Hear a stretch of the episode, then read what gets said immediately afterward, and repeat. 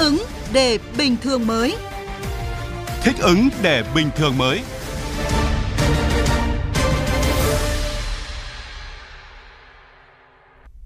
Tiếp tục chương trình theo dòng thời sự chiều nay, chúng tôi chuyển đến quý vị một số tin tức thời sự trong nước và quốc tế đáng chú ý. Thăm và chúc Tết với cán bộ công chức viên chức người lao động Bộ Công Thương nhân dịp năm mới nhâm dần, Chủ tịch Quốc hội Vương Đình Huệ đề nghị Bộ Công Thương cần coi trọng công tác xây dựng Đảng bộ thực sự trong sạch, thực sự vững mạnh, phát huy tinh thần đoàn kết, khắc phục những khó khăn, giải quyết dứt điểm những tồn tại để bước vào một tâm thế mới. Tiếp tục thực hiện các công việc liên quan đến xây dựng trình đốn Đảng theo nghị quyết Trung ương khóa 12-13, tăng cường hơn nữa công tác thực hành tiết kiệm chống lãng phí.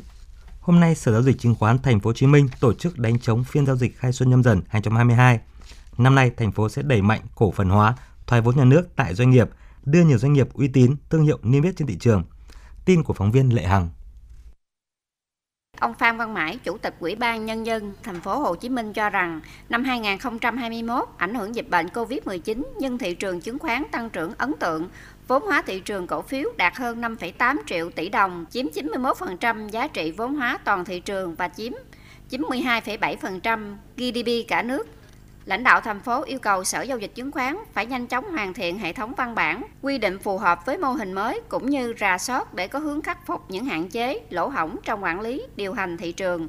Tại buổi lễ, lãnh đạo Sở Giao dịch Chứng khoán Thành phố Hồ Chí Minh cho biết, để khắc phục tình trạng nghẽn mạng, Sở phối hợp chặt chẽ với các cơ quan chức năng tăng cường công tác giám sát, trong đó tập trung giám sát các giao dịch bất thường, giám sát công bố thông tin và siết chặt kỹ cương, kỷ luật thị trường về phía nhà đầu tư, ông Trần Hải Hà, Tổng Giám đốc Công ty Chứng khoán MB cho rằng Tôi nghĩ rằng à, thị trường chứng khoán năm nay chúng ta sẽ tiếp tục chinh phục những đỉnh cao mới. Tôi nghĩ rằng à, hệ thống mới của à, chắc chắn là sẽ góp phần làm cho giao dịch của thị trường sẽ được thông suốt, đáp ứng cái nhu cầu phát triển về cả sản phẩm cũng như là cái quy mô giao dịch của các nhà đầu tư trong tương lai.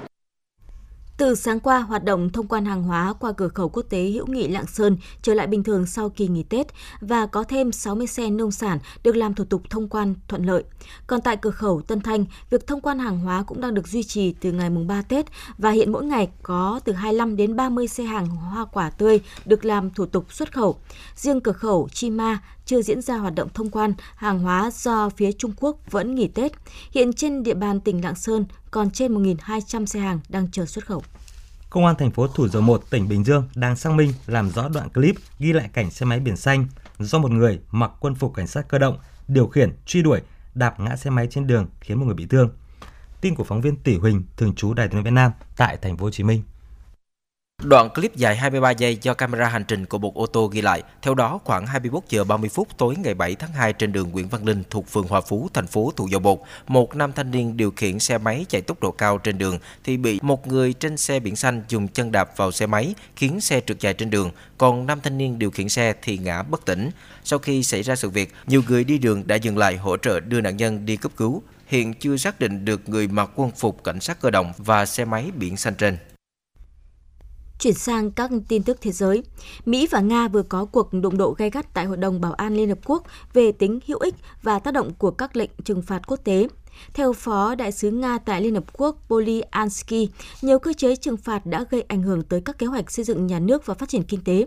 Vì thế, Hội đồng Bảo an Liên Hợp Quốc cần chú ý nhiều hơn đến quan điểm của chính quyền các quốc gia chịu lệnh trừng phạt, cũng như thực tế hơn trong việc xây dựng các tiêu chuẩn để đảm bảo các lệnh trừng phạt không trở nên vô nghĩa. Liên minh châu Âu EU vừa ra mắt quỹ công nghệ trị giá hàng tỷ euro nhằm thúc đẩy đầu tư vào lĩnh vực công nghệ cũng như cạnh tranh với các đối thủ tại Mỹ và châu Á.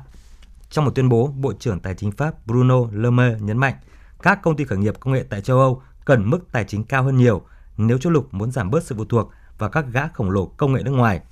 Không cung cấp thông tin chi tiết về quỹ công nghệ mới được thành lập, song theo Bộ trưởng Tài chính Pháp, mục tiêu cuối cùng là sẽ có 10 công ty công nghệ trị giá 100 tỷ euro mỗi công ty vào năm 2030. Một thẩm phán liên bang Mỹ vừa phán quyết yêu cầu lực lượng không quân phải đền bù 230 triệu đô la Mỹ cho những người sống sót và thân nhân của các nạn nhân trong vụ xả súng khiến 26 người thiệt mạng và 22 người bị thương tại một nhà thờ vào tháng 11 năm 2017 tại bang Texas.